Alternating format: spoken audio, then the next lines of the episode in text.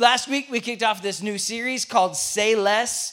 And uh, in this series, what we're doing, we're specifically targeting a group of verses from the book of James, from the Bible. Particularly, if you're taking notes, you, you can write this. Actually, I want you to write this down um, and because these, this is the group of verses that we're going to be talking about all month long. So I want to encourage you to, to read in advance, to go ahead and read these, to know these, to maybe even to memorize these. And, and or maybe if you're using like the Bible app, go ahead and highlight these. Or if you have an actual Bible, get your highlighter or underline, underline these because here's what you're going to know. It's in James 2, 14 to 26. And that's the group of scriptures that we're covering this month.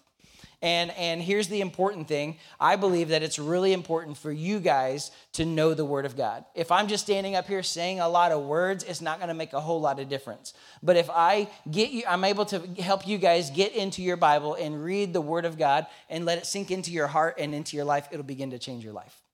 And so that's what we're doing with this series. And I want to encourage you to read these verses and study them on your own. And I really believe that they'll begin to change your life. Because we say around here that growing people change, right?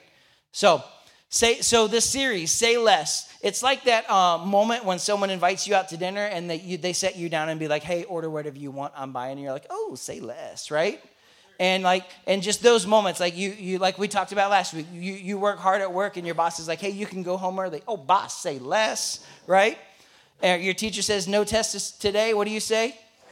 Right? Or these shoes are half off? Uh huh. So, have you guys ever known someone, and, and don't point fingers, but have you guys ever known someone that tells the most outlandish, the most crazy, the most wild lies?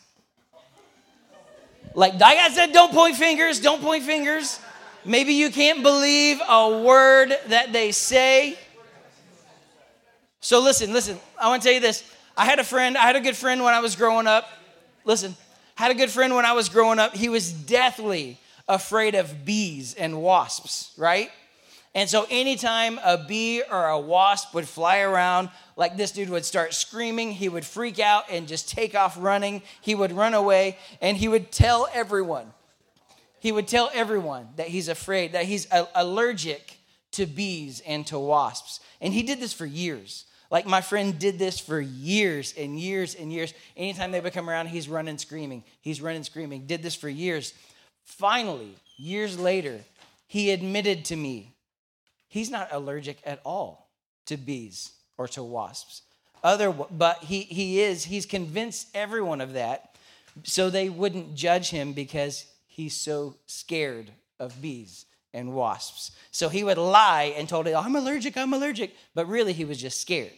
Like when I was in, um, when I was two years old, a, a little boy, I was in a, a bad car accident uh, with my family, and I was unbuckled, and and we had this like old um, van, like this um, cargo van thing, and I was standing up in the seat behind and we got in an accident. My dad had to slam on the brakes and i was unbuckled. And i flew forward. This guy ran into us and I was thrown forward in the car, and I have this scar on my forehead. You can't see it now, but when I was real little, oh, I, you could kind of see it, I guess. But um, I, I cut my head open. It's about a two-inch scar on my forehead, and and I have, uh, and as I grew older, you know, I was like two years old when this happened. As I grew older, um, I couldn't remember what the scar was from, and I have a brother that's like a lot of years older than I am. I'm the youngest of six kids, and so my oldest oldest brother um, he told me one time that it was a scar from being attacked by a bear. And so, naturally, a young little boy, I'm going to believe everything that my brother says.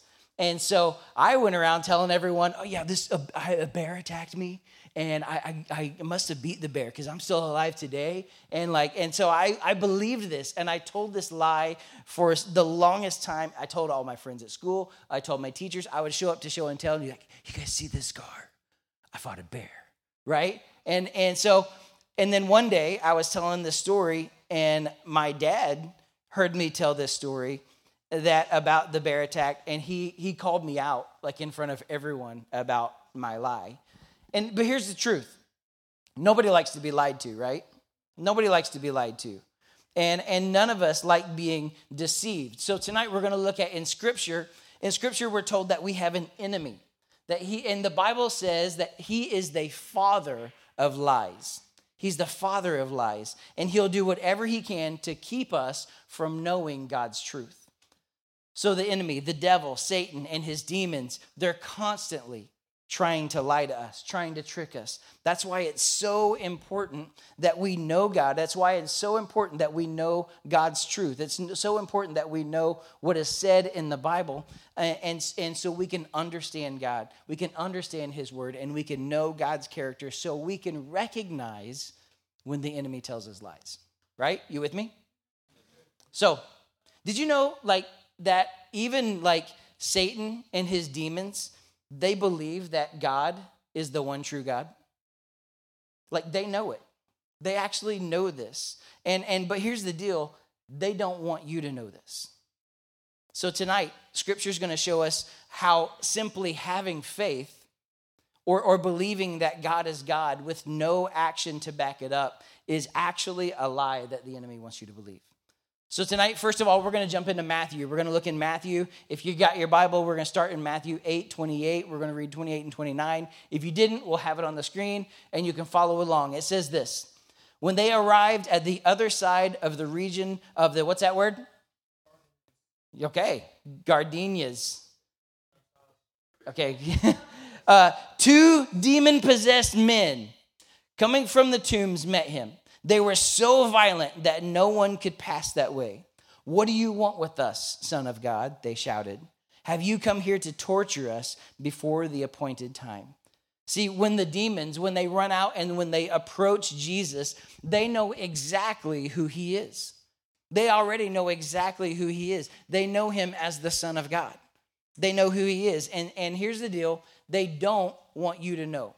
They don't want you to know who He is, His goodness, His truth, how He can bless your life. They don't want you to know that. The enemy doesn't want you to know that.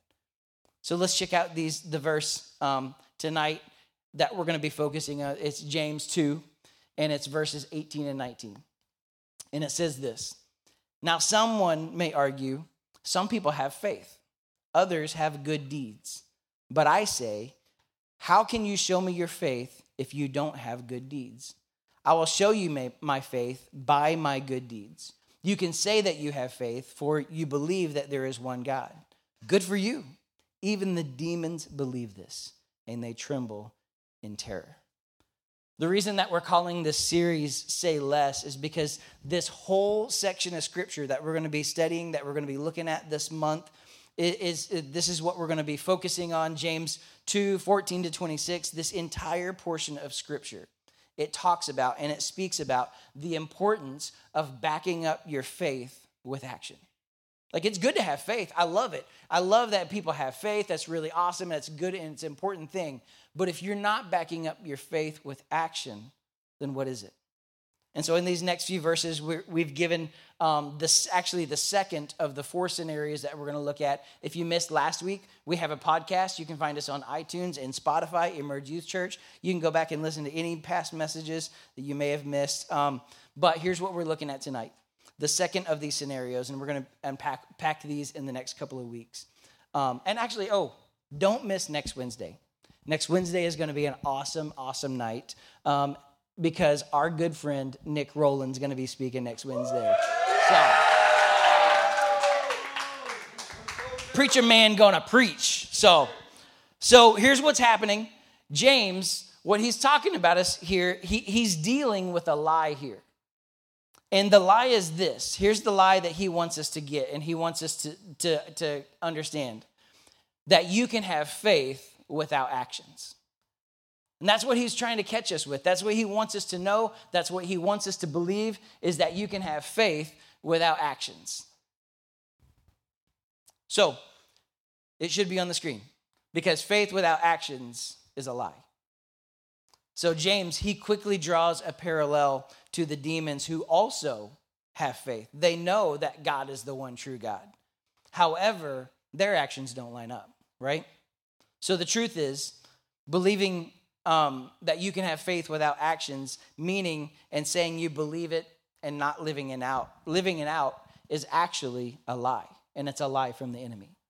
So faith without actions is a lie. So let's let's look at this real quick, and uh, this is in First John three, verse eighteen. It says this: Let's not merely say that we love each other.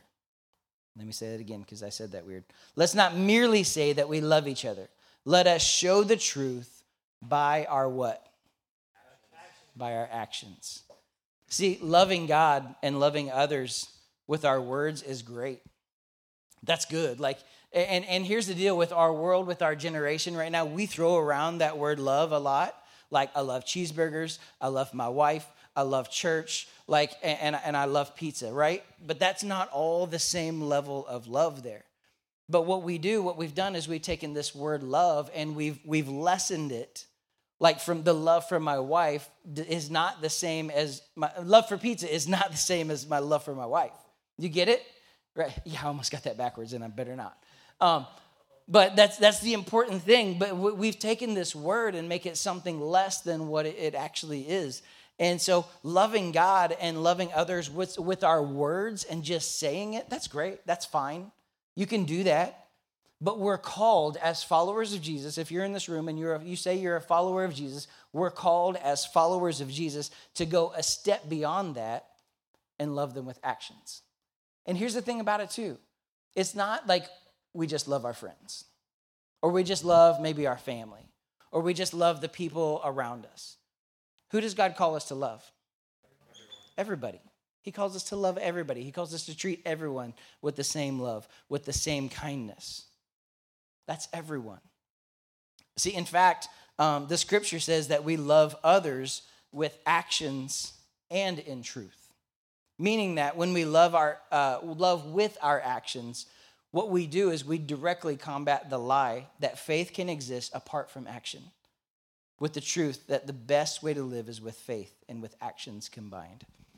So, in my life, about this time last year, actually last weekend, uh, last year, um, exactly last weekend of last year, um, my wife, Kristen, had a, a, a surgery to remove her thyroid and the cancer that surrounded her thyroid.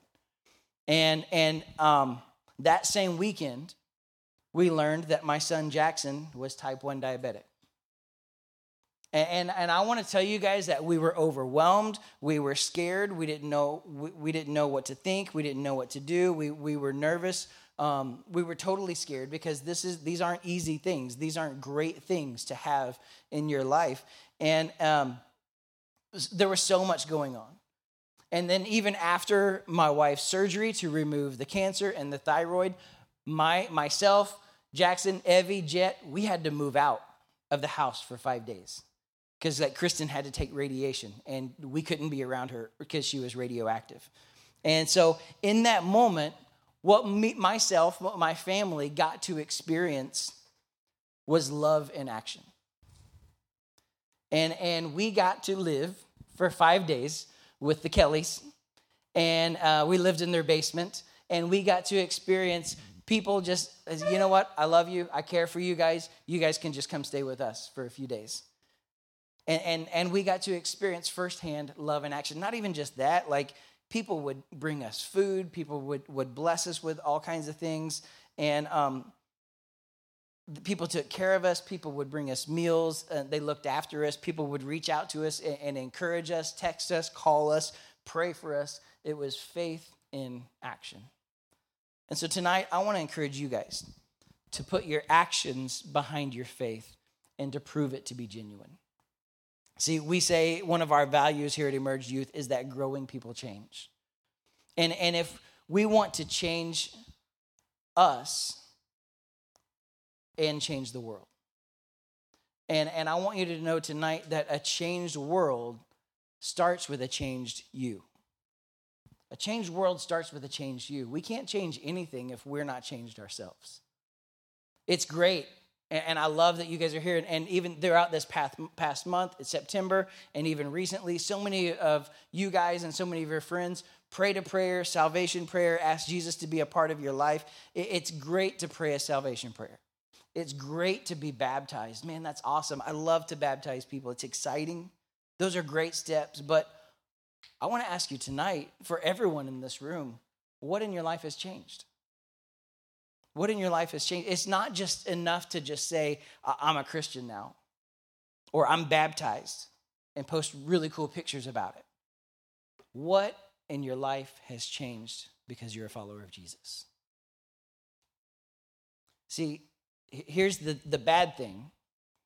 See, that Christians are very often known for the disconnect between what they say and what they do.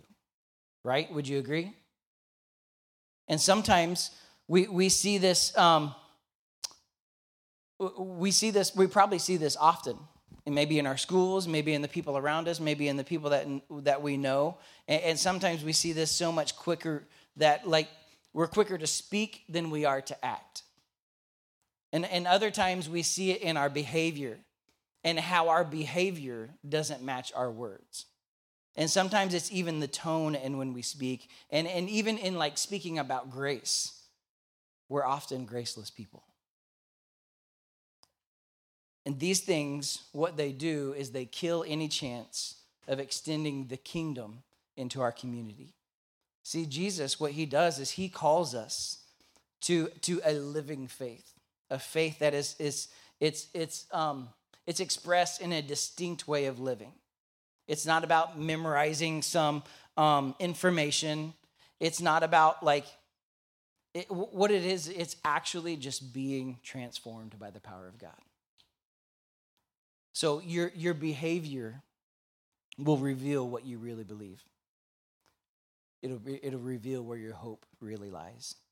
See, Jesus calls us to a faith that changes the whole of our person, that changes who we are from the inside out. Our beliefs, our motivations, our affections, our behavior, it, it changes us. So, for this, we need to let the Holy Spirit do this work in us and, and be honest, like where it's actually, it isn't actually happening. happening. And, and, um, and I want you to know this tonight that perfection is not achieved.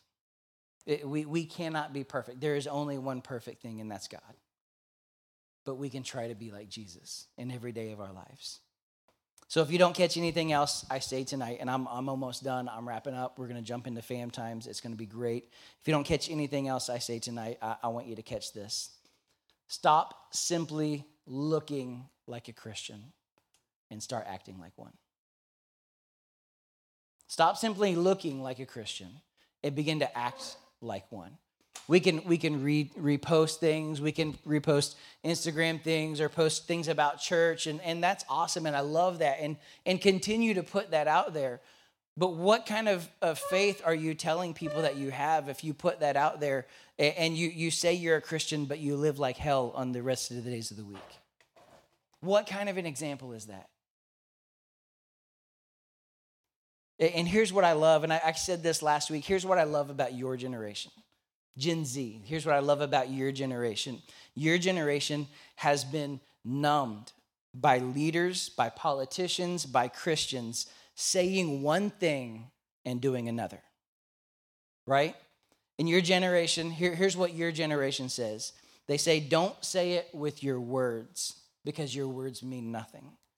Prove it with your actions. And here's what I truly, really, really believe I believe that if your generation would finally run into someone, find a person, uh, or, or a group of people who don't simply say that we're Christians, but we actually live it out with our actions as well, we will be a magnet that we can't keep people away from here, that you can't keep people away from your life. Because they probably never met a person in their life where their words and their actions line up together. If, if you want to change your world, if you want to change the world around you, be a person not just of words, be, be a person who puts your faith into action. Let's pray.